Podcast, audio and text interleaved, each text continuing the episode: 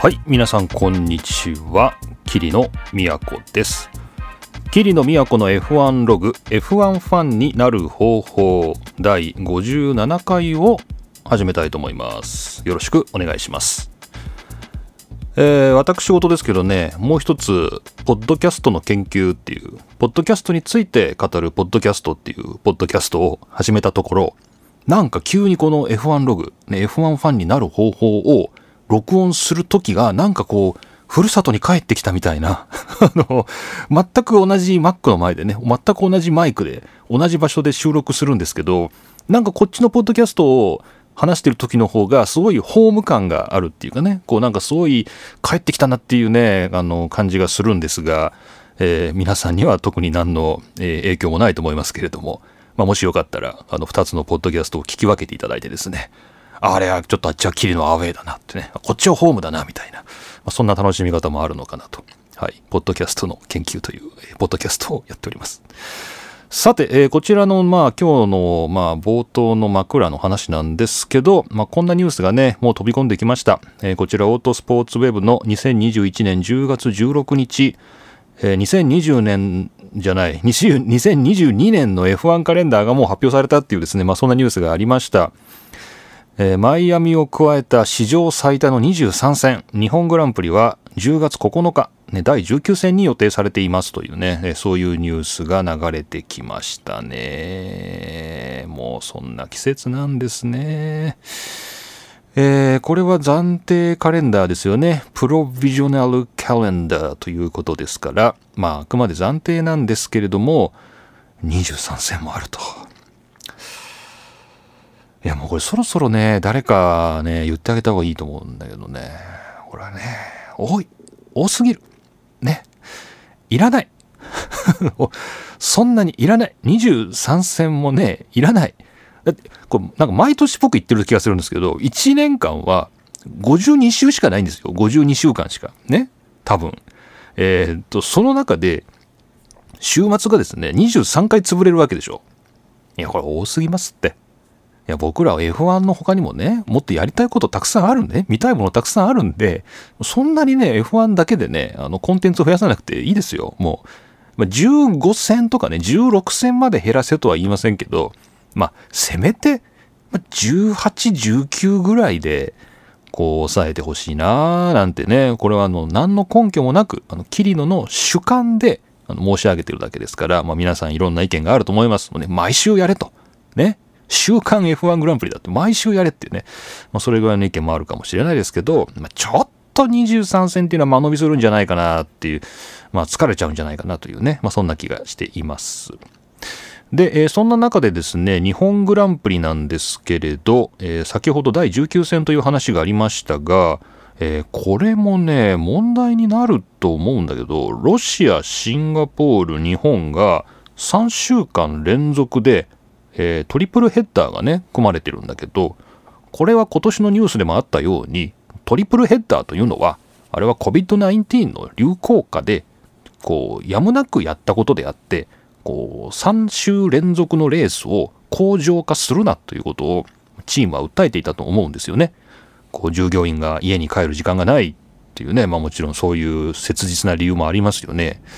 なのに、こうまた3連戦が組んであるっていうことで、これ本当に FIA はこれでやる気があるのかなというね、えー、ちょっと疑いの目で見ていたりしますね。プロビジョナルだから何をしてもいいわけじゃないぞというふうにね、思ったりしますが。で、この中目につくのは、えー、まあ冒頭、開幕がバーレーンで3月20日というのはいいとして、まあその次にサウジアラビア、そしてオーストラリアが4月10日に予定されているということですね。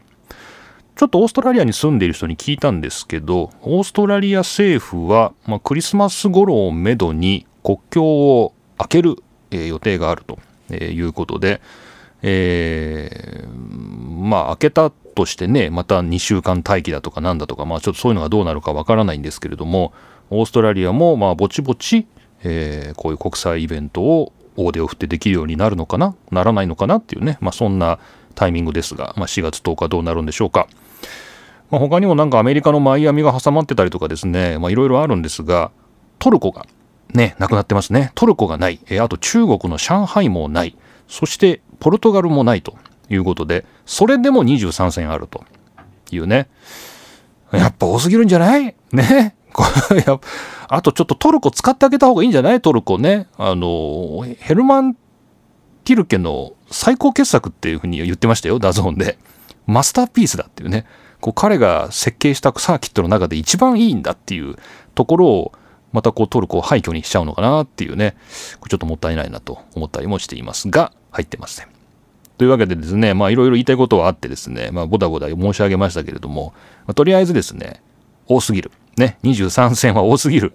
と思いつつ、まあそんな2022年のカレンダーが発表されたという、えー、今日は2021年の10月16日の収録となっております。それでは今回ものんびりやっていきたいと思います。霧の都の F1 ログ F1 ファンになる方法。今回もお付き合いください。はい、えー、前回食べ物の話をしましたね。ロシアグランプリソチで、えー、ジョージアのパンが食べられるっていうね、えー、そんな話をして、えー、それを楽しみだっていうね、ジャーナリストの声をちょっと紹介したりしたんですが、なかなかこう食文化っていうのもね、F1 と関わらせてこう話すっていうのも面白いなと、まあ、思ったりしています。で、まあそれでちょっと味を占めたというわけじゃないんですけれども、今日はカツカレーのね、話をしてみようかなと、こうしようかなと思ってます。えー、なんでかっていうとですね、ちょっとずっとこのネタはね、ちょっと引っ張ってたんです。僕の中で、こう、蓄積してたんですよね。この F1 のパドックにおけるカツカレーっていうのをですね、こう、ずっとこう追いかけてたんですよね。で、まあ、これはやっぱね、ホンダが出してるんですよね。ホンダが、こう、カツカレーっていうのを出してて、えー、これがね、ホンダが撤退すると、まあ、食べられなくなっちゃうわけなんですよね。で、これは実は F1 にとっては大きな損失ではないかっていう話をね、これからしてみたいと思います。えー、こちらのベラ柄のですね、2021年5月29日というね、ちょっと前のニュースなんですけど、ホンダ山本の現場だより、モナコのカツカレーライスっていうですね、まあ、そんな記事がありまして、どうでもいいけど、このベラ柄ってあれだよね、もともと F1Live.com さんですよね。これがちょっとなんかあのライセンスが切れたのか何なのか、ちょっと名前が変わりましてね、ベラ柄っていう名前になってるんですけれども、こちらにですね、この美味しそうなパドックで食べられるカツカレーのね、写真が出てるんですが、ホンダ F1 モーターホーム恒例のカツカレーライスを食べて、次戦アゼルバイジャングランプリに向かいたいと思いますっていうですね、山本さんの声が載ってて、写真がですね、ドーンと載ってるんですが、これどうも日曜日のレースの後に、このカツカレーを食べるというのが、このホンダの、えー、モーターホームのね、恒例行事だということで、えー、日本のね、もちろんスタッフだけじゃなくて、こう現地のね、こうヨーロッパのスタッフもみんな喜んでこのカツカレーを食べてるんだというふうに聞いています。で、どんなのかなと思って見てみますとですね、これ本物のカツカレーですね。こう、つまりこう白いご飯はこれ明らかに日本のお米ですね。日本のお米に、えー、カツっていうのもいわゆる僕らがよく見るとんかつですね。とんかつ。で薄い衣が、えー、まあまぶしてあってですね。それがこういい色に上がってます。でその上にこれなんだろう？ビーフカレーかな？結構色の濃い感じのいわゆる日本風のカレー。そしてこの赤い福神漬けが添えてあるというですね。もうどこからどう見てもこれはカツカレーっていうものが実はですねこう F1 のパドックの中ではこう食べることができると、まあ、そういう状況が、え、どうもあるようなんですよね。で、でですよ。で、これ今ね、イギリスでカツカレーが流行してるっていうのがね、こう最近よくニュースで流れてくるじゃないですか。えー、こちら2020年の2月2日、イギリスで日本のカツカレーが国民食になっている驚きの理由っていうですね、まあ、これちょっと煽ってる感じのね、こう、ウェブメディアっぽい感じのですね、こう、煽ってるやつで、この国民食っていうね、あの、これはね、多分、あの、これいつかな、ブレア政権の時の外務大臣かな、えー、こちょっと忘れちゃいましたけれども、まあ、調べたら出てくるんですけど、あの、インドのね、あの、ティッカンマサラですよね。インドのカレーの、まあ、チキンのカレーかな。チキンカレーがイギリスのもはや国民食であると。ナショナルディッシュであるっていうふうにね、あの、発言したことがあって、で、えその時にね、あの、まあ、イギリスにも、まあ、たくさんの、こう、インド系の人とかね、こう、住んでる、ね、そういう多文化な国家になったな、みたいな象徴として、イギリスの、国民食、ね、チキンティカマサラは国民食であると。ナショナルディッシュである。みたいな、そういうニュースが、え昔ありまして、まあ、多分そこにインスパイアされての、このイギリスで日本のカツカレーが国民食というですね、まあ、そんなタイトルになってんじゃないかなという、えー、いうふうに勝手に考えてます。で、まあ、それはともかくですね、えー、日本のパン粉というのがイギリスで使われるようになり、で、ここからこのサクサクとしたこのカツですね、チキンカツだそうですけれども、えー、これがまあすごく一般化したと。で、さらにこう和食店というか日本食料理のところで、このカツカレーというものが、えー、提供されるようになって、こうものすごくこう浸透したというね。なんかね、そんなようなことが書いてあって、まあ、今まではラーメンだったと。まあ、日本食といえば、こう、ラーメン。ね、ロンドンで食べるといえば、こう、ラーメンっていうところから、今度はカツカレーと。で、ポーク、ね、豚ではなくて、チキンだっていうから、あ、じゃあもしかしたらさっきのホンダのモーターホームのやつももしかしたらチキンカツなのかもしれないですね。そうかもしれないですね。で、まあ、チキンカツだと。で、それでね、あの、こちらにも写真は載ってるんですけど、確かにこれはね、日本のカツが載ってる、まあ、カレーとか、えー、そういう写真がね、出てます。なので、こうカツカレーというのは、日本食というよりは、何だろう、日本食なのかな？まあ、日本食なんだけど、まあ、イギリスの食べ物でもあると、今やね、えー、イギリスの人にもこうカツカレーというものが、まあ、どうも通じるということなんでね。なのでこれホンダのモーターホームでこれカツカレー食べられなくなるのはこれ F1 にとってはこれ非常にきついんじゃないですか？きついんじゃないですか？ホンダのエンジンは、まあ、なくなってもいいけど、カツカレーはなくなってほしくないって思ってるこ関係者いるんじゃないかなと。ね、なんかこんな風にちょっと思っちゃったりしたわけなんですが、まあ、どうなんでしょうか。はい。というわけで、えー、まあ、ホンダがね、あの、今季限りで、えー、F1 から、まあ、完全撤退するわけですけれども、まあ、それとともに、カツカレーも撤退してしまうというのは、これは F1 の文化にとっては、これ非常に厳しい状況なんじゃないかと。どうでもいいかもしれませんが、考えてしまいました。まあ、どうでもいいという話題ばっかり話すつもりはないんですけど、リカルドのね、話をちょっとしようかと思うんですが、これリカルドがですね、まあ、今マクラーレンで、まあ、徐々に活躍してきてましてね、ね、えー、まあ、優勝もしましたけれども、このリカルドの あのですね、あれ、リカルドって優勝したよね？ちょっと待って、どっかで、僕今年どっかで、こう、なんかリカルドが優勝したっていうことを、なんか話すつもりで、ちょっと話し忘れた回があったと思うんですよね。だから、えー、ちょっと、あの、自信がないんですけど、ちょっと待ってくださいね。こうなんかいろいろなことを、最近ね、あの、忘れてまして、えー、っと、あれどこで買ったんだっけ？もうこれどこで買ったんだっけね？えー、イタリアで買ったんだっけな？イタリアで勝ったんだよね。イタリアで勝ちましたね。えー、イタリアでリカルドが優勝したっていうことをね、こうすっかりこう話し忘れちゃって、これ申し訳なかったなと、まあ、思ってたんですけど、まあ、そんなリカルドのね、ニュースが出てきましたんで、これはちょっとリカルドについて改めて触れるいいチャンスだということで、えー、お話ししたいと思います。えー、こちらモータースポーツ .com の英語版の記事なんですが、えー、リカルド、リキアルドっていうのかな、リカルド、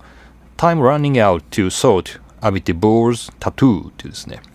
えー、アビテブールのタトゥーを入れるね、その時間切れが迫ってるぞっていうですね、まあそういうリカルドからの記事なんですけれども、まあこれ一体どういうことかと言いますと、まあ、今、マクラーレンに来たこのリカルドなんですけど、2019年と20年はルノーに、えー、在籍していたわけですよね。で、そこで当時のチーム代表でシリル・アビテブールという人がいたんですけれどもこのアビテブールさんとこのリカルドの間で、えー、賭けが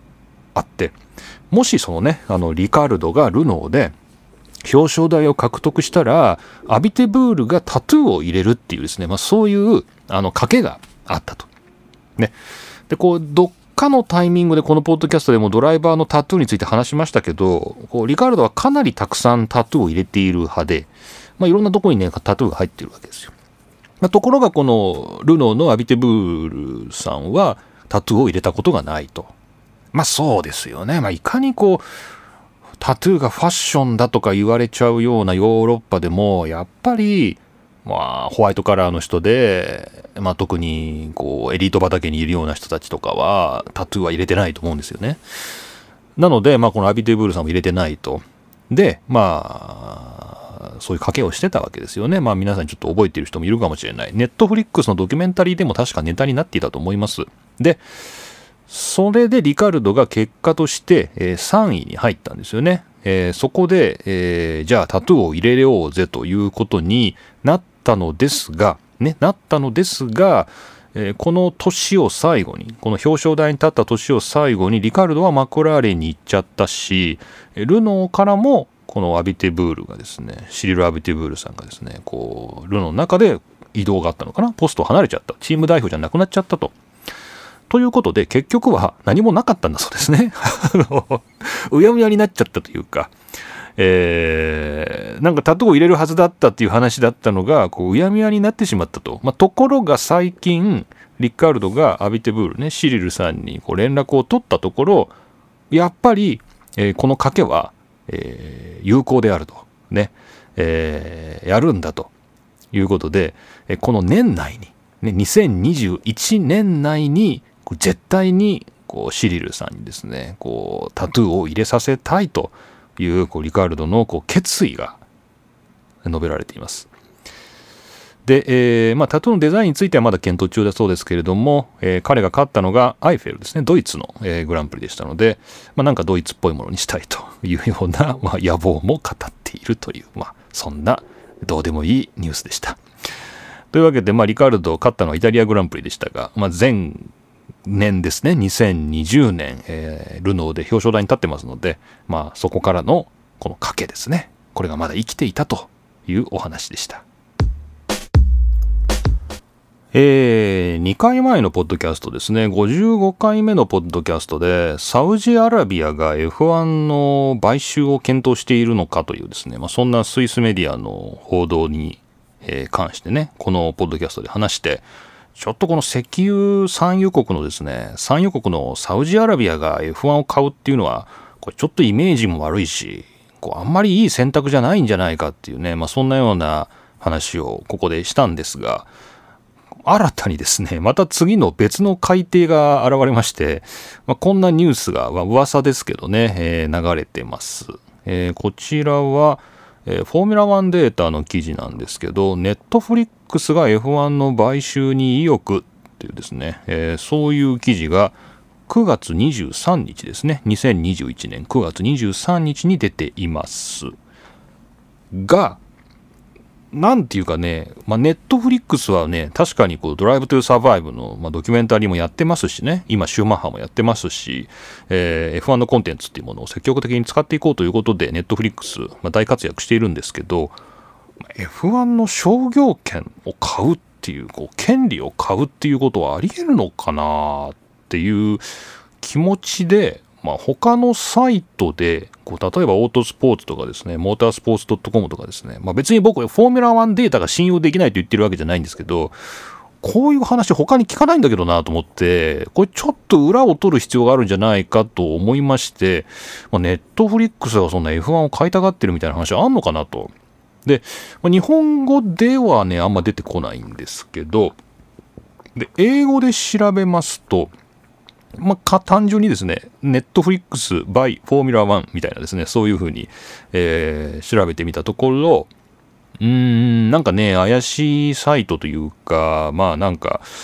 えー、まあ、いろんな情報サイトが、まあ、たくさん並んでまして、まあ、ちょっと信憑性低いなと、ま、思ってた中で、まあ、一つだけ大手の新聞社が、えー、記事にしていました。こちらはイギリスのインディペンデントですね。でもインディペンデントってもう新聞社じゃないか。新聞、紙の新聞をもう発行してないんだよね、インディペンデントってね。えー、だから電子版しかないのかな。そうなんですよ。僕、イギリス土産でもらいましたもん。あの、インディペンデントのこう最後の紙の新聞だよって言って、あの、イギリスに出張に行った同僚から、あの、僕、お土産でもらいましたからね、インディペンデント。これから手に入らなくなるよ、みたいな感じで。だから多分もうないと思うんだけど。まあ、この、まあ、メディアですね。まあ、大手メディア、イギリスの大手メディアのインディペンデント、ネットフリックス、Netflix would think about buying Formula One to live streaming races というネットフリックスは、えー、ライブストリーム、レースを生中継、ネット生中継するために、えー、F1 の買収をか買収について考えてみてもいいみたいな、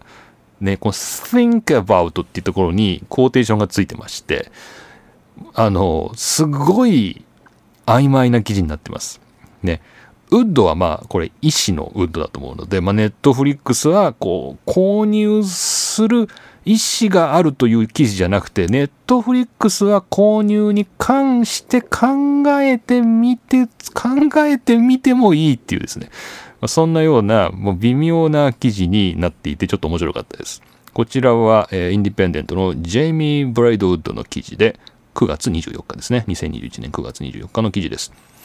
で、まあ、これの元はですね、えー、ドイツのデア・シュピーゲル、ねえー、そこでのインタビューが、まあ、発端で、まあ、ネットフリックスがそういうつもりがあるんじゃないかという話になったというですね、こうかなりしっかりとした、えー、裏取りのしたですね、記事になっていて、まあ、信頼ができるなと。で、えー、ドライブ・トゥ・サバイブの、えー、シリーズでもよく知られているこのネットフリックスは、えー、ここ微妙な書き方してるんですよね。えー、もしも、えー、放送権について完全なコントロールを、え得ることができるのであれば F1 の買収の可能性について考えてみてもいいみたいな。あのそんなような、まあ、書き方が、まあ、されていて、まあ、非常にこう慎重な発言があったんだろうなみたいなね、えー、そんなことがまあ察せられる、まあ、いい感じの記事になっています。でまあネットフリックスが買うって、まあ、この前ねだからサウジアラビアが買うっていうことに対してね、まあ、ここで、まあ、僕のねキリノのまあ、ただの主観ですけど、一アイディアですけど、あんまり良くないんじゃないかと。ね、こう、ICE ですよね。こう、ICE 内燃機関を、こう、バリバリ使って、こう、レースをしている F1 っていうのが、えー、産油国の、産油国がその商業権を持って、その世界中でそのレースをやってるっていうのは、こう極めてダーティーじゃないのかというね、こう、まあ、ダーティーというのは別に空気を汚すというだけじゃなくて、こうな政治的にも、イメージ的にも非常に良くないんじゃないかということで、ちょっとサウジアラビアはやめた方がいいんじゃないかと、ね、いうふうにちょっと言ってたわけなんだけど、まあ、ネットフリックスならいいかな。どうだろう。え、でもどうなるんだよ。じゃあ中継とかどうなるんだろう。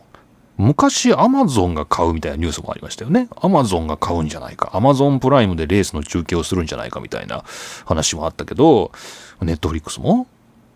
いや、どうだろう、その何、自分のとこでレースも中継して、ドキュメンタリーも作ってっていう、なんか、一人フジテレビみたいな、世界でフジテレビやるみたいな感じになるの？こうでレース中継をして総集編も出してみたいな。まあ、それありがたいけど、いや、どうなるんだろうね。それともそれをやっぱこう、商業権として売るのか、こうちょっとわかんないんだけど、うーん、まあでもネットフリックスの方がまだいいかな。まあアマゾンやネットフリックスの方がいいかな。でもなんか微妙な感じもするけどなっていうね。はい。まあ、ちょっと結論は出ないんですけれども、まあネットフリックスがもしかしたら買うということについて検討するかもしれないっていうですね。まあそういう曖昧な情報が日本語では結構確定的というか、まあ検討みたいな風に出てたりもしますので皆さんご注意ください。というお話でした。えー、っとね、これいい記事だなと思って、ベッテルとアロンソの話なんですが、えー、ベッテルとアロンソ、F1 モナコグランプリの伝統的スケジュール廃止に批判的という、これはオートスポーツの10月4日の記事です。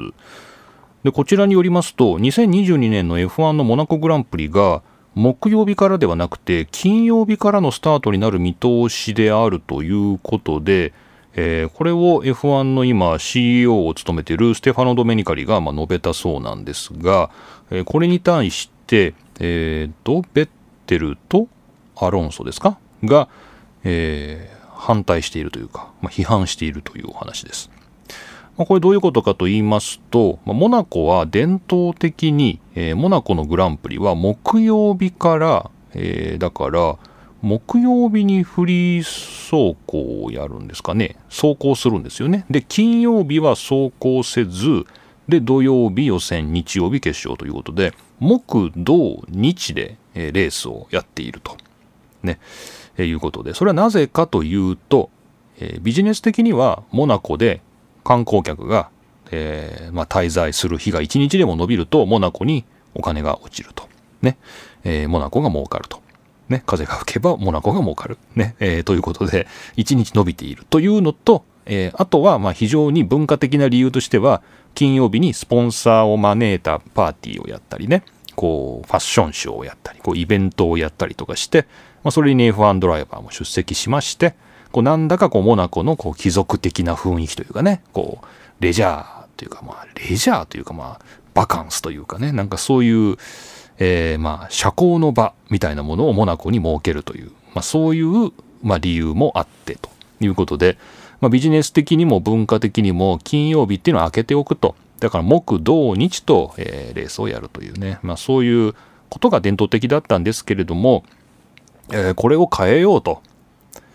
えー、いうことですね。これを3日に変えようということに対して、ベッテルは何て言ってるかというと、えー、まあ、金曜日1日オフがもらえるっていうのは楽しかったと、まあ、別にパーティーに行きたいからっていうわけじゃなくて、えー、準備をするね。ためにより多くの時間を当てられるからこうモナコならではの日程としてはそれは好きだよっていうようなことを、まあ、ベッテルは言っていると。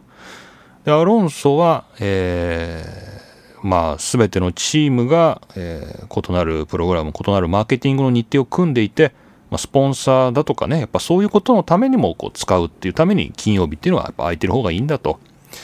でだからまあちょっとうんどうなんだろうねみたいな、まあ、そんなようなこと言ってますね。あれ？ちょっと待ってよ。そういえばさっき冒頭で2022年のカレンダーの話したけど、これモナコどうなったんだろう？あれモナコどうなってんだろうな。ちょっとモナコ、モナコ、モナコ。モナコ、ちょっとこれダメだ。このニュース、この記事書いてないじゃん、日程。じゃあちょっとあの、フォーミュラ 1.com のやつで、2022カレンダーあったあった。えーと、モナコ、モナコ、モナコ、モナコ、モナコ、第7戦、モナコ、えー、27から29。27、28、29。3日しかないな。あれ？ちょっと待ってよ。スペインは？前のスペインが20、21、22。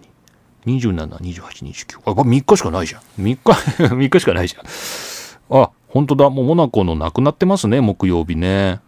モナコの木曜日なくなってます。はい。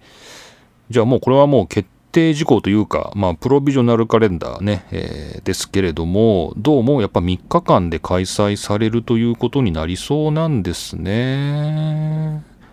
なるほど。うん、まあなんだろう。まあ別に伝統だから維持しなきゃいけないとかね、こう、そういうことは全然ないですけれども、まあ、なんだかこういう、なんていうのかな、そのスポーツの歴史っていうか、文化みたいなものを、こう、なんていうの？成り立たせている要素の一つっていうかな、こう、まあ、非常に現代の観点から見たら、まあ、あまり合理的ではないですよね。まあ、金、土、日と、まあ、レースして、もう木曜日にそういうスポンサーイベントやればいいじゃないかっていうことで、まあ、金、土、日やった方がいいじゃないかと、まあ、その方が合理的だろうと。まあ、確かにそうなんで、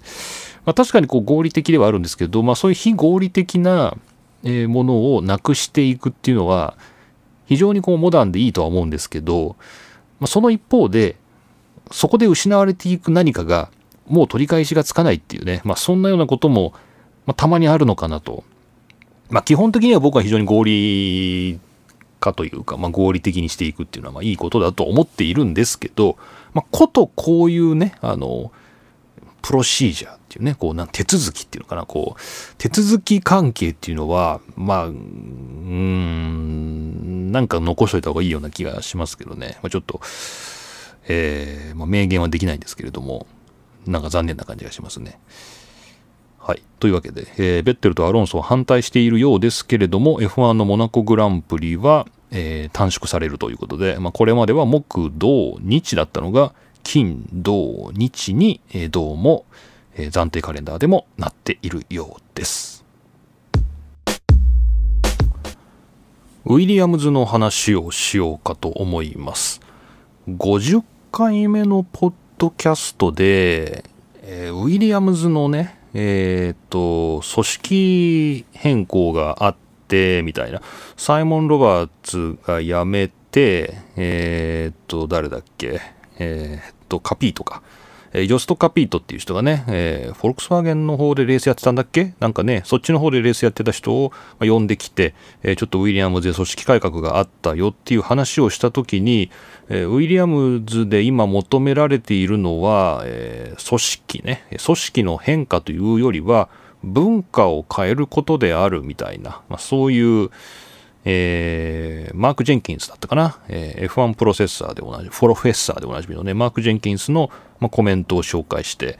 まあ確かにこう、そこのチームの中にいる人間のこう、なんていうのかな、行動を変えるというかね、こう、気持ちを入れ替えちゃうっていう、そう、文化を変えるっていうね、組織の文化を変えるっていうのは、こう、なかなかそれは難しいんじゃないかな、みたいなことを、えー、50回目の F1 ログで僕がお話ししていたと思うんですよね。で、まあ、ここのとこのウィリアムズの快進撃ですよね。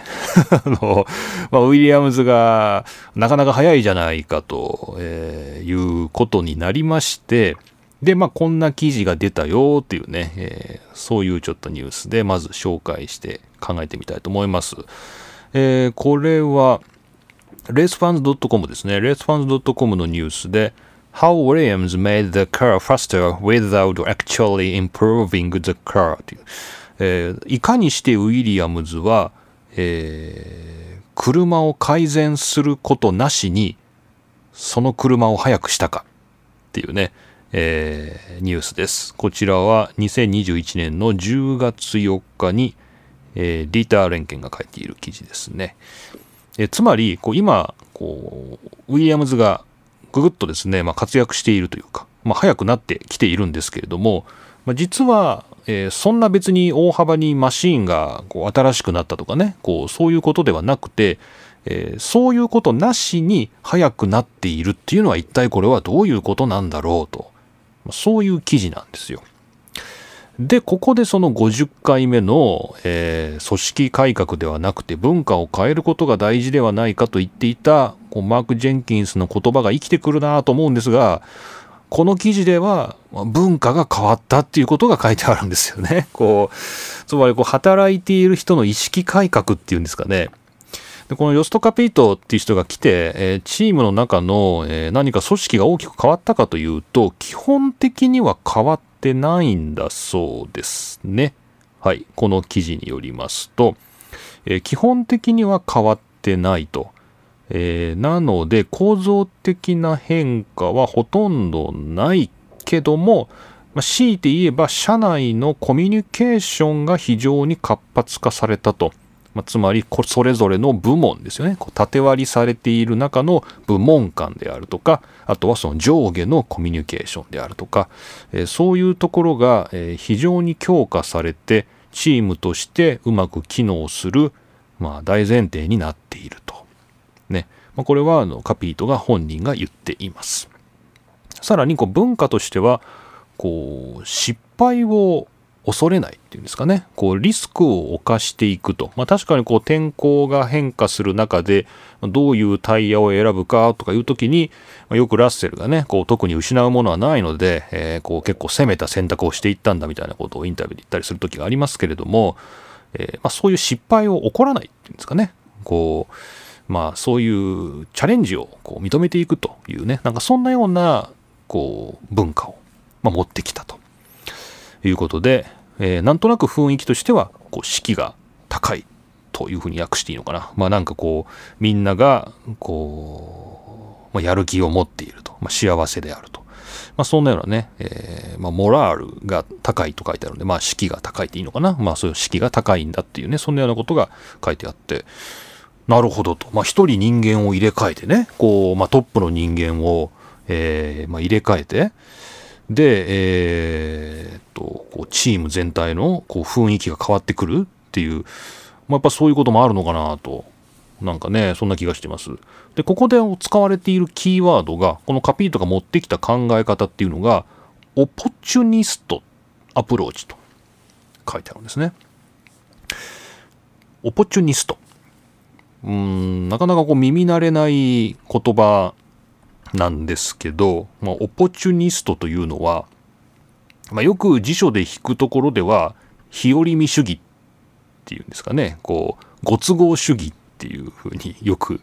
まあ、訳すんですけど、まあ、これは非常にこう批判的な文脈で、えー、使う時にあのオポチュニストっていう言葉をこうよく使うんですけど、まあ、あいつは日和見主義者だと、まあまあ、例えば上司が右といえば右だし、えー、左といえば左だとかね。こうなんかこうその時のこうなんていうのかな場当たり的にっていうのかなこう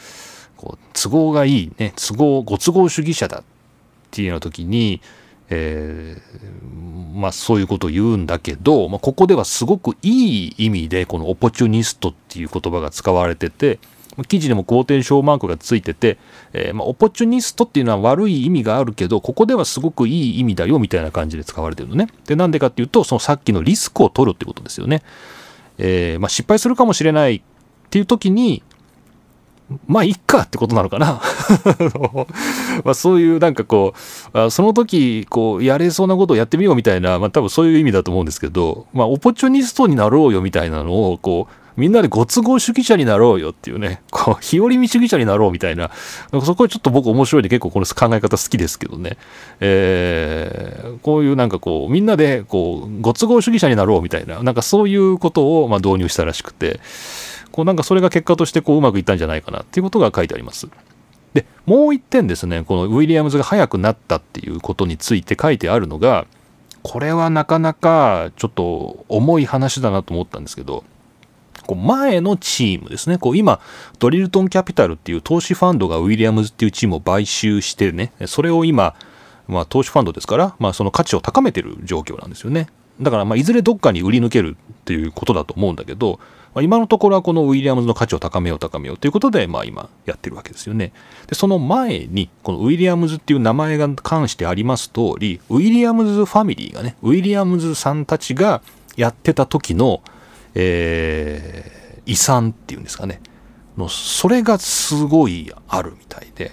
これ書いてあるのは、まあ、最後ウィリアムズというチームがねウィリアムズファミリーがこのウィリアムズを手放したっていうのはまあ、とにかくお金がなくなってしまったと。もう運転資金がね、なくなっちゃって、これはもう手放さざるを得ないということで、このドリルトンキャピタルっていうところにま売却して、まあ、そこがお金を今投入しているということなんですけど、こう最後ウィリアムズを手放す時に、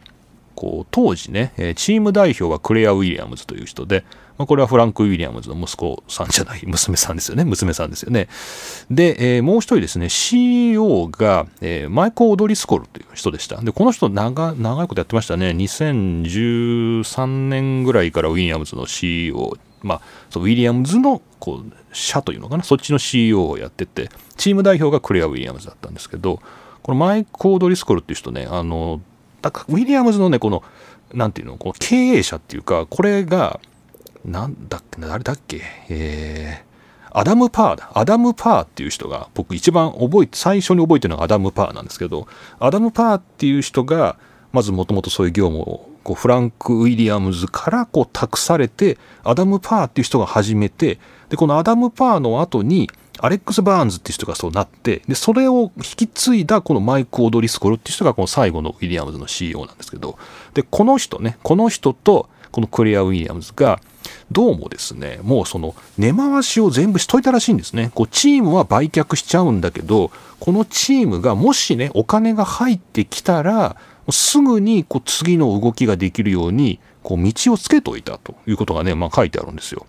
まあ、例えば、えー、もしお金が手に入れば、えー、すぐにこう新しい資材を発注して、それがすぐに届いて、それによってこう、えー、なんていうの？チームのこうマシンをね改良するとかそういう研究開発に使えるであるとか、ね、それをまあ倍何もせずに売っちゃうと新しいチームがまたゼロからそれ全部やんなきゃいけないんだけどももうすでにそのあとはお金さえ払えばね発注書にサインだけすれば全部ねそれが必要なものが全部届きますよみたいな根回しまで全部やった上でチームを手放したそうなんですよ。このクエレア・ウィリアムズとこのドリスコールがねやったらしくてどうもこうそれが今全部こういい方に来てるというか。だから今のウィリアムズが早いっていうのは、言ってみれば、ご先祖様のおかげっていうか。こう、あ、おじいちゃんありがとうみたいなね、こう全部こう孫のためにこんなことまでやっといてくれたんだねみたいな、なんかそういうところと、あとはま最近読んできたこうカピートが、こうみんなでご都合主義者になろうぜみたいなことを言っているっていうところで、まあ、チームがちょっと自由に動けてるという、なんかそういうことがね、あるらしいんですよ。これすごい長期的な話だなというふうにちょっと思ったんだけどね、これすごい面白いなと。まあ、なので、まあ、今ウィリアムズが速いということで、まあ、ラッセルも速いんですけど、まあ、地味にね、あの、チーム全体としてパフォーマンス上がってますよね。なので、えー、まあ、このままウィリアムズもね、ちょっと活躍してくれるといいなと思いつつ、まあ、それは決して、こう、ラティフィーとね、ラッセルとっていうこの2人のドライバーだけのというよりは、チーム全体の、え、しかも前のオーナーのね、こう最後の遺産が回ってきたりとかね、こう最後にこう準備しといたものが回ってきたりとか、あとまあ最近来たね、リーダーが、えすごいいい雰囲気を作ってたりとか、まあ、そんなようなことが噛み合っているということのようです。まあ、逆に言ったらこれからどうなるのかなっていうのは、ちょっとわかんないなという感じですよね。というわけで、えウィリアムズのお話でした。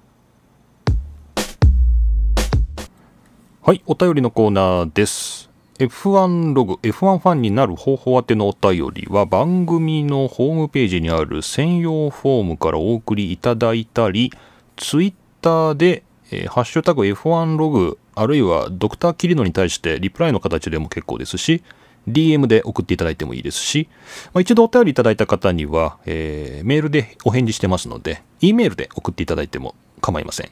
まあ、何だかあのこちらに形の残る感じでですね、送っていただいた文章は、え、番組内で取り上げる可能性があります。ということでよろしくお願いします。というわけで今日もですね、もう片っ端からこの番組に 届いたというか、まあ、僕がキャッチしたですね、コメントをいろいろ読んでいきたいと思います。まずはお便りからいきますかね。えー、これはお便りフォームからいただきました。ペンネームというか、番組のネームがわけちゃさんですね。ありがとうございます。桐野さんこんばんは。こんばんは。先日日本グランプリ開催予定日に鈴鹿サーキットに行ってみたのですが、あの、要するに、普通の日の鈴鹿サーキットですね。日本グランプリがあったはずの週末に鈴鹿サーキットに行ってみたっていう。確かに僕もちょっと行ってみようかなと思いましたけどね。行ったんですね。行ってみたのですが、グッズ売り場で F1 公式トレーディングカードを見つけました。えー、品出しほやほやで値札もついていなかったのですが、飛びついて買ってみました。何よりもグリッド紹介やウィナーズカードで番組の中継で使われている絵面のトレーディングカードっていうところがテンションが上がると。ドライバーだけでなくチームプリンシパルやブルーフラッグパンクチャーカードもあり、まあなんかこうカードゲームなんだね。なんだか楽しそうです。とえー、ぜひ、桐野さんに見ていただきたいので、そのうちお渡しします。皆で遊べると良いですね。とりあえずカードの外観は、えー、ツイートもしましたし、えー、なんかこう、今こう、なんか、何これ ?URL がありますけど、これを飛びますと、えー、あ、出てきますね。F1 ターボアタックス2021っていう、こう、本当にこれ公式のトレーディングカードなんですね。これストアの URL 送っていただきました。えー、そして、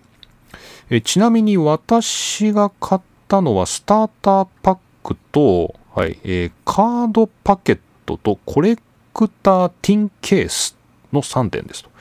スターターパックには英語の説明書がついていました。葵さんと広島さんもスターターパック以外を買ったので、組み合わせればデッキが組めます。ということで、えー、なんかいろんな人が出ていますね。えー、葵さん、広島さん、そしてわけちゃさん、どうもありがとうございました。えー、さらにこの F1 の Turbo Attax 2021の、えー、レビューをしている、ブログもありましたので、これを、じゃあこれをショーノートに貼っときましょうかね。はい、ありがとうございます。これ、どうなの？トレーディング、これなんか、この中継であの、カードが出るようになってから、これ売ればいいのにみたいなことを言ってましたね、僕ね、確かね。なんか、使われちゃったか、これアイディア。これ使われちゃったね、これね。これやっぱ番組で言っちゃうとね、これやっぱ僕に1円も入ってこないっていうことになっちゃったんだけど、まあ、これしょうがないよね。まあ、それはともかく。えー、このトレーディングカードはこれ、遊べるのかな、これ？これね、ちょっと今パラパラと、この、まあ、画像でですけど、まあ、いろいろ見てるんですけど、これドライバーにこれ能力値がついてるね、これやっぱなんかレースするんだね、これ。で、F2 のドライバーも入ってたりとかして、これなんだろうな、これなんかレースするのかなでもこれドライバーにこう能力値がついてるっていうのは結構これ、こう、喧嘩の種になるんじゃないのかな これ大丈夫なのかなこれなんか書いてあるじゃん。ガスリーが、何これ ?81 と77ってついてるけど、これはどういう意味なんだろうえー、っと、ディフェンスが81でアタックが77なんだ。ディフェンス81、アタック77、ピエール・ガスリー。なかなか面白いですね。こんなようなことが、ま、書いてあると。これ気になるね。ルクレールのディフェンスは77で、アタックが84だよ。ガスリーと逆だね。なかなか面白いなと。まあ、こういうあの、本当トレーディングカードですね、これ。だから、遊戯王とか、ああいうのと一緒ですよね。こういうのを売っていたと、これを鈴鹿サーキットに売ってたということで、これもし日本グランプリがこう開催されてたら、もうみんな競って買って、その場でこうデッキ組んだりとか、こう、えー、戦いをお互い挑んだりとかしてたのかな、これ。これはちょっと興味あるね。これはいいんじゃない？じゃあ皆さんこれちょっとあの、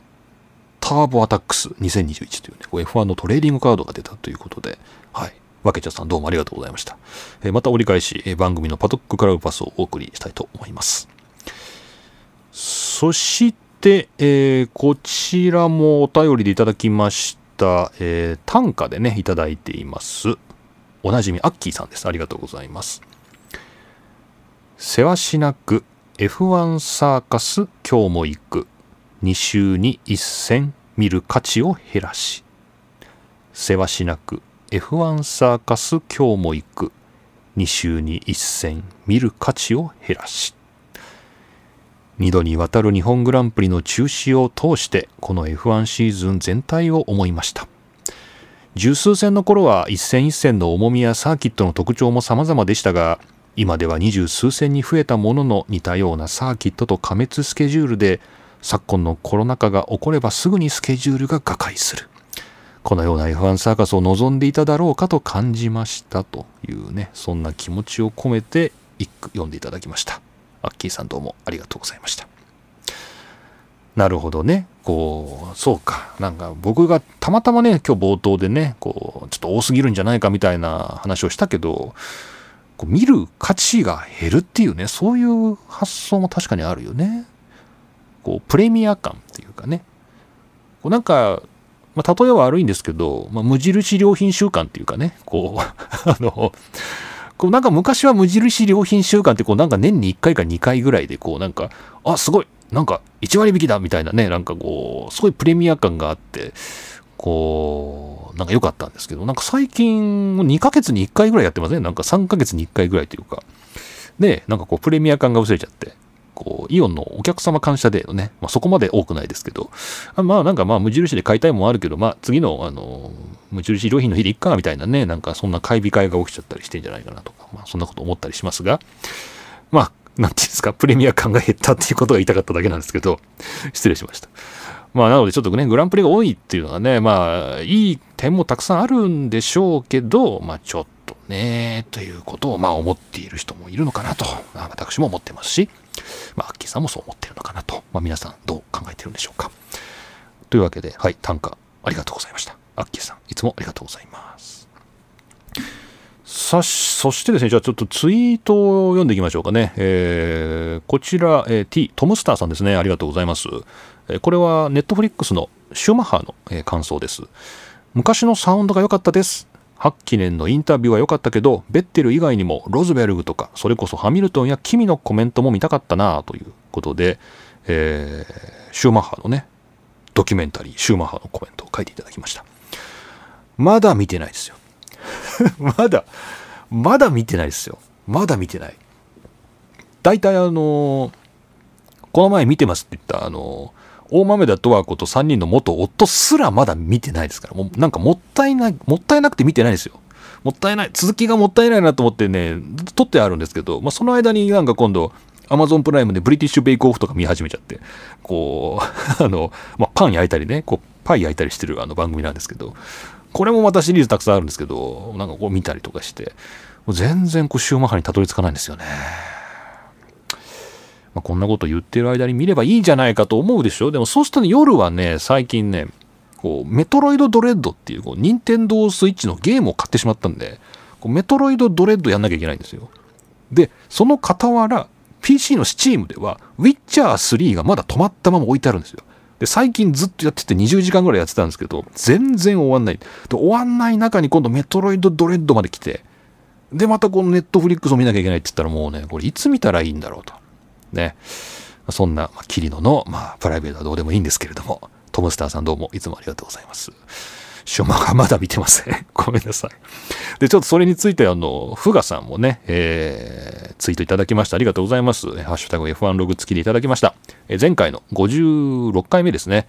えで、アルコホライズド・シューマッハというタイトルから、ついにシューマッハのドキュメンタリーを見たのかなと思い最終回、最新回を聞き始めてみた。いつドキュメンタリーの話になるのかなと思いながら聞き進めていったら、弟のワインの話になり、文字通りノンアルコールのワインの話をしていたっていうですね、えー、そんなコメントいただきまして、どうもすいません、ありがとうございました。いやね、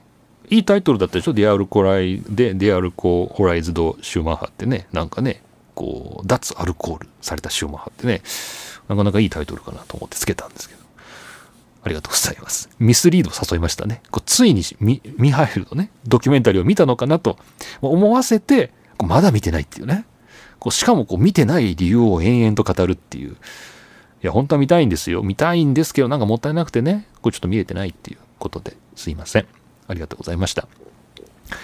えー、そして、えー、こちらは、えー、ドクターキリノ宛てに、えリプライでいただきましたので、ちょっとその前の、えツイートから、え紹介したいと思います。こちらもツイッターで朝緑さんですね。ありがとうございます。えポッドキャスト F1 ログの副題え、これは副題というのは要するに F1 ファンになる方法という、え、サブタイトルですね、え、この F1 ファンになる方法というサブタイトルについて聞けば聞くほどこれさえ聞けば F1 ファンになれるっていう意味じゃないよなぁと思って 気にしないでいたのですが一から聞いてみてそういうことかと分かりましたっていうですね、まあ、そんなツイートいただきましてでちょっとこれでまたドクターキーの宛てにいただいたんですが、えー、2019年分も楽しんでますと前の過去ログですね、ポッドキャストのね。語りが心地よく、語りが聞き心地よく、内容は硬すぎず、F1 ニュースが聞けてありがたいです。ありがとうございます。ファンの意味をぐぐっと広げるようにお話をされていたので気が軽くなりました。ゆっくり F1 ファンドを歩きますっていうですね、えー、そんなことで朝みどりさんどうもありがとうございました。まあ、これはだからさ、あれだよ、F1 ファンになる方法っていうタイトルをつけた時のあの、僕の記憶ね、これ定かではないですよね。あの、だから1回目を多分僕が聞かないといけないと思うんですけど、もう1回。多分なんだけど、あの、まあ、僕がよく言ってたのは、当時から思ってるのは、まあ、F1 ファンっていうのはま別にマイレース全部見なきゃいけないってことはないし、まあ、心の片隅にどこか F1 を気にしているぐらいでもそれは十分に F1 ファンじゃないのかみたいな、まあ、なんかそんなようなことだったのかな。ちょっとね、本当に覚えてないんですけど、まあ、あのね、ほらよく言ってるじゃないですか、僕もね、なんかこう、大相撲ファンってね、大相撲ファンって言って、もう毎日、ね、こう、序二段から全部ね、相撲をね、取り組みを見ているっていうね、そういう大相撲ファンはめったにいないと。ね。こう、それどころか、こう、毎日相撲すら見てないね、大相撲ファンだってたくさんいると。ね、見ても大相撲ダイジェストぐらいだと。ね、まあそういうぐらいの感じの F1 ファンっていうのがもっといてもいいんじゃないかっていうね。その辺もちょっと気持ちを広く寛大になろうよと F1 ファンもね。こうレースを見てなくたっていいじゃないかっていう。ね、まあそんな気持ちでもいいんじゃないかなっていうことで、まあ、こんなポッドキャストもやってます。はい。朝みどりさんどうもありがとうございました。そしてですね、最近あのエゴサーチってことを覚えまして あの、まあ、某河野太郎さんがですね、まあ、政治家ですけども、エゴサーチをよくやってるっていう話がよくこうなんかね、ネットで流れてきますけど、まあ、最近ちょっとこう、F1 ファンになる方法とかですね、こう、エゴサーチをしてみようかなというね、ちょっとやってたんですけど、まあ、これはあの、ハッシュタグのね、F1 ログっていうのが、ついてましたね。ついてたんだけど、こう文の中に収まってるんで、こうハッシュタグとして機能してなかったんでね。なので F1 ファンになる方法っていうこう番組名でエゴサーチしたらこのちょっとツイート出てきたんで、まあ、これちょっと勝手に読みますね。えー、こちらはえー、ともよさんですね。ありがとうございます。えー、 DAZN でレースも配信番組も見終わってしまい、ついにポッドキャストに、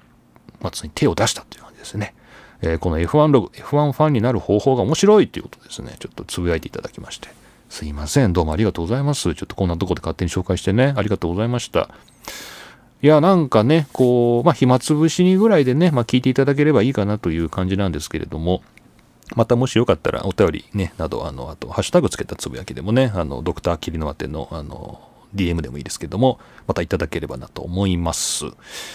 えーと、じゃあこういうツイートに対しては、こうちょっとパドッククラウドパスはどうしようかな。これは僕が選ぼう。ね、えー、どれに渡すかと。まあ、トムスターさん、こういう前差し上げたかもしれないですね。なので、えー、フガさん、じゃあ久しぶりにこう、じゃあパドッククラウドパスをお送りします。で、えー、浅みのりさんも、まあ、こちらからにリプライしていただいて、えー、わざわざ本当にありがとうございました。じゃあこれも番組で紹介させていただきましたので、パドッククラウドパスをお送りします。えー、動画コンテンツですね。えー、お楽しみください。この友よさんに関してはこう勝手に僕が読んだだけなんで、こういきなり僕が DM でこのパドックからパスを送ったらこれ一体何なんだっていう話になると思うんで、ちょっとこちら控えておきますけど、またよかったらあのお便りいただきたいと思います。ありがとうございます。というわけで、えー、F1 ファンになる方法お便りのコーナーでした。はい。というわけで、今回も何一つ盛り上がることなくチェッカーを迎えました。霧の都の F1 ログ、F1 ファンになる方法、第57回をお送りしました。いやー、あのねいや、2週間ぶりですかね、ポッドキャストね、2週間か3週間か、まあ、それぐらいで、こう、このニュースを取り上げようっていうのがね、ものすごいたくさん溜まってて、今日ね、半分消化したぐらいなんですけど、まあでもまあちょうどいいぐらいですね。こんなもんでね。多いぐらいで。なんかね、失礼。あの、ステファノ・ドメニカリとね、ニック・フライの悪口言おうと思ってね、ちょっと今日用意してたんですけど、あの、言いそびれちゃってね。まあやっぱ悪口は言わない方がいいよね。こう、なんかね。まあ、どんな悪口だったかっていうのは、ここ今紹介するのかって話なんですけど、まあ、どんなことを言おうかって思ってたかっていうと、ステファノ・ドメニカリっていう人がね、今、の F1 の全体のこう CEO をね、まあ、リバティ側の人間だと思うんだけど、まあ、やってるんですけど、もともとはあのフェラーリの人で、フェラーリのエンジニアかな。で、まあ、フェラーリのチーム代表になって、で、不審の責任を取ってね、あの、辞めさせられて。で、まあ、なんか FIA の中にいたのかな、なんか、えー、いて、で、その後、まあ、今、ここのリバティのね、CEO になったっていう人がいるんだけど、あのー、あれだよ、スプリント予選だよ。スプリント予選っていうのさ、まあ、今年が終わった段階で、とりあえず検討してね、来年どうするか考えようみたいなことを言ってたはずなのに、今この段階でだよ、来年は3分の1でスプリント予選を実施するって言っちゃってさ、この、で、もう今、誰だよ、F1 のファンサイトとかさ、もう今なんでそんなこと言うんだって言って、What? Now? って言って、あの、みんなね、ちょっとね、怒ってるっていうか、これ検証するんじゃないのかっていうね、なんかね、そんなようなことで、まあ、ドメニカリがね、そんなようなこと言っちゃって、スカイスポーツのインタビューで言っちゃったのかな。で、ちょっと問題になってたんですけど、まあ、そういうね、もうダメなやつなんだっていうことを あの、ちょっと言おうかなと思って。本当ドメニカリはね、なんかね、ドメニカリは信用できないなっていうのと、で、この前、あの、前回からマーティン・ウィットマーシュっていうね、あの、ウィリアムズじゃないや、マクラーレンのビジネス関係をね、仕切ってた人が、まあ、今回、えー、アストン・マーチンの CEO になったんだっけ？アストンマーチンに入ったっていうね話で、まあ、やっぱこう F1 関係者っていうのはこうなかなかこうしぶといねみたいな感じだったんですけど、まあ、今度はニック・フライがですねニック・フライっていうのもまあこれもまたねいろいろもう曰くのある人なんですけどまあ、かつてはこう、ホンダがやってた頃のね、BAR、ね、BAR ホンダ、そしてホンダ、そしてブローングランプリになり、それがメルセデスになりっていうところをこう、巧みにこう、渡っていった人でね、まあ、その CEO として、まあ、チームのまあ運営の責任者としてね、そのニック・フライって人やってたんだけども、まあ、その後、えー、メルセデスチームが、えー、今のトト・ウォルフに、えー、代表が変わった段階で、まあ、ニック・フライは外れた。ていうね、メルセデスを退社したんだけども、それが今回、どこやってマクラーレン？マクラーレンに復帰。いやー、まあ、本当にみんなしぶといなーっていう話をしようかなと、まあ、思ってたんですけど、できませんでしたけど、まあ、今したんで の気は済みましたけどね。大丈夫かな、マクラーレンっていうね。まあそんな気持ちになりましたが、はい。まあそんな感じで、まあ昔からね、いる人もですね、まあまだまだ元気だなという、まあそんな F1 サーカスでした。さあ、じゃあ、恒例の、えー、とスケジュール確認ですけどね、F1 はこの後どこに行くかと言いますと、10月24日決勝で United States of America ですね、えーアメリカグランプリでオースティンに、まあ、帰っていくということになります。で、その後、えーっと、あ、e スポーツのイベントがあるんですね。えー10月の27、28。これ e スポーツのイベントがあると、F1 のね、公式の。そしてグランプリ的には11月に入って7日にメキシコ、ほう14日、その次の週ブラジル、ほうえ、それで？え、21にカタール ?3 連戦やんの ?11 月に？メキシコ、ブラジル、カタールでやんの？おーで、最後が12月にサウジとアブダビをやるの？これも連戦？これで終わり？ということだそうです。はい。なんか慌ただしいですけれども。まあ、オースティンは久しぶりですよね。あの、なんか1コーナーのぐわーって登っていくところだっけ？なんかあそこすごい、なんかいいなと思ってますけど、えー久しぶりにちょっとあの F12000、僕の持ってるゲームは F12020 かな。で、ちょっと走ってみようかなと思います。というわけでどうも皆さん今回もありがとうございました。桐野都の F1 ログ。それではまた次回お会いしましょう。